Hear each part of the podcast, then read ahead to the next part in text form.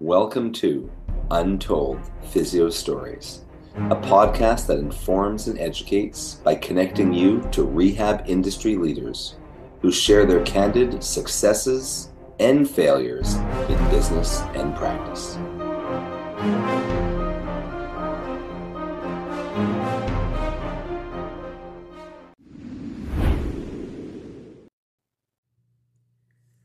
Hello, everyone, and welcome back to season two of Untold Physio Stories. Both Dr. E, Erson, and I enjoyed season one very much. We got lots of excellent feedback. So here we are back again. So, Erson, how's your morning going today? It's going well. It was uh, it's summer now in Buffalo. I feel like we've had a huge break since season one, even though it might, might as well be episode 13 for all you listeners. Of, well, for those who, season one. For those who listen to those first few podcasts, they probably remember hearing a few babies crying in the background. So uh, they're a bit older now, not much, but uh, a few months older. It's a bit easier. I can't even I can't even imagine how we actually managed to to record half a season with uh, babies that weren't sleeping so well. I, I think it was we would sneak in a quick podcast in oh, well five minutes. That's how long some of these podcasts are. Right.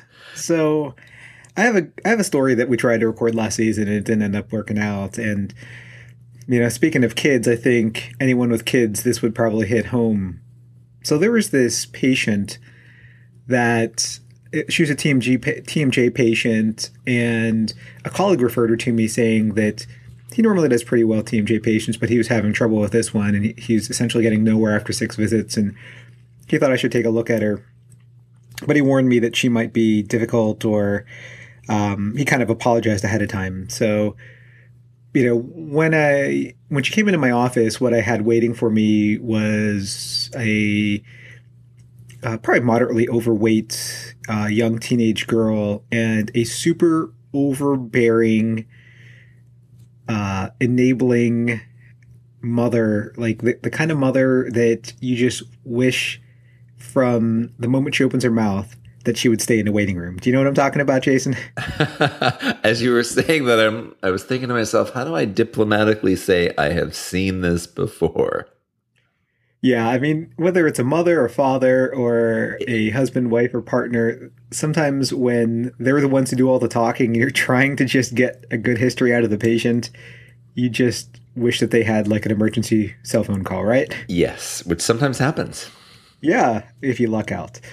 So, yeah, this girl was very quiet. You know, she really wouldn't make eye contact. Her mother was continuously interrupting her every single time I asked her a question, kind of like when I would say, "Well, what makes it worse?" and her mother would just answer for her, and her their daughter would just kind of look down. So, my I had a student who's also in the eval with me, and and uh, usually when history is done, we would kind of pull out for five minutes, excuse ourselves, and I would just say, "I'm going to discuss the case with my uh, affiliate PT here, and and see what we think." So I I said, "Did you get any strange vibes from that?" And he said, "Yeah, you know." He probably had some choice words about her mother. I don't remember exactly what it was.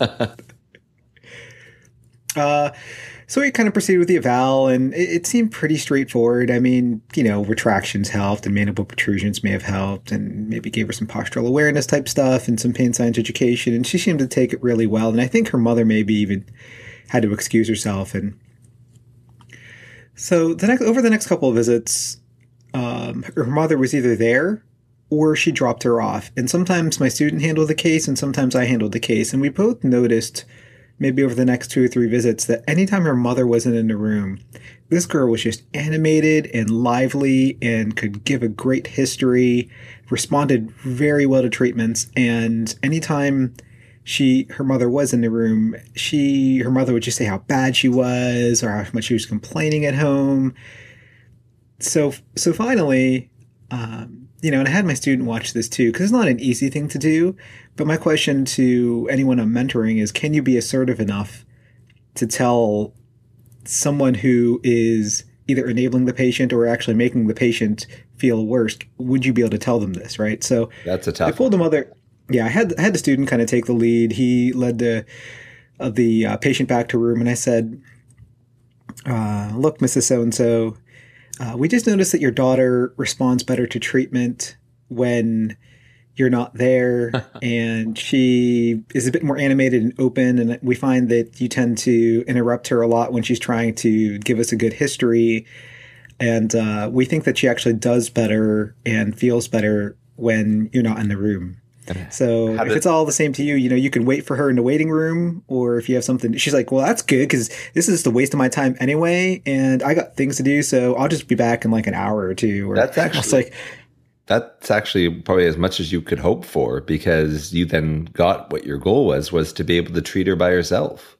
Yeah, yeah. And, you know, she really, she was pretty much 90, 100% in, you know, a few more visits after that. And her mother was just basically happy to drop her off. I mean, whenever she got her, she got her. you know, Yeah. I don't know.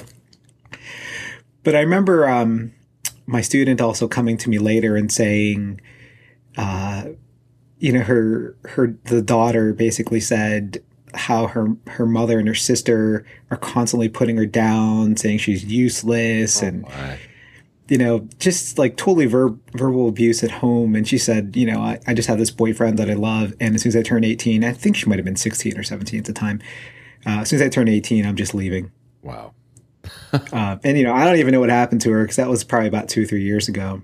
But it, I mean, what a great story. I mean, I think the major takeaway from it is sometimes you have to have those hard discussions, sometimes with the patient, but in this case, with the patient's parent. Yeah. I mean, as a parent too, it obviously both saddened me and sickened me to see that, you know, it happens, but and it's not like we can really affect like could I really affect that girl's quality of life? No, but I think that we put her symptoms in a different perspective and basically just told her to just remember that she feel she can manage it on her own and she doesn't need her mother to tell her that she's doing poorly or whatever, you know, her headaches are affecting her ability little- to help around the house or something. A little bit of pain science there, it sounds like. A little bit, yeah. I try to go easy on the kids in pain science, but it's still all about empowerment. I am glad we got a chance to re-record this story because I have not actually heard that story, and that's uh, I that's a very good one. I think I I'm sure I will be utilizing the lesson learned from this at some point. Unfortunately, with uh, one of my patients and a possible uh, uh, parent, I'm sure. Yeah, yeah. I think that um, we've all had to do this, or we've all wanted to do this, and I can tell you, it's going to go one of two ways. Either it's going to blow up in your face, and you probably weren't going to get anywhere with that patient anyway, um, due to whoever was accompanying them, or it could go as well as it could possibly go, I guess, for you and the patient. Agreed. Well, hey, thank you, Erson. That uh, I enjoyed that story, hopefully as much as our listeners did, and um, we're going to keep it under a ten minutes. So, um, to be able to find more about us, you can follow myself on Facebook at Shane Physiotherapy or my website shanephysiotherapy.ca. And what about yourself, Erson? Facebook, uh, Modern Manual Therapy. All my brands are now Modern Manual Therapy, even though the manualtherapist.com is still that same site URL. It it's called Modern Manual Therapy blog now. So Modern Manual Therapy, Modern Manual Therapy Premium, Modern Manual Therapy seminars, and edgemobilitysystem.com. And thanks thanks to UpDoc Media for hosting. Thank you very much. Talk to you next time.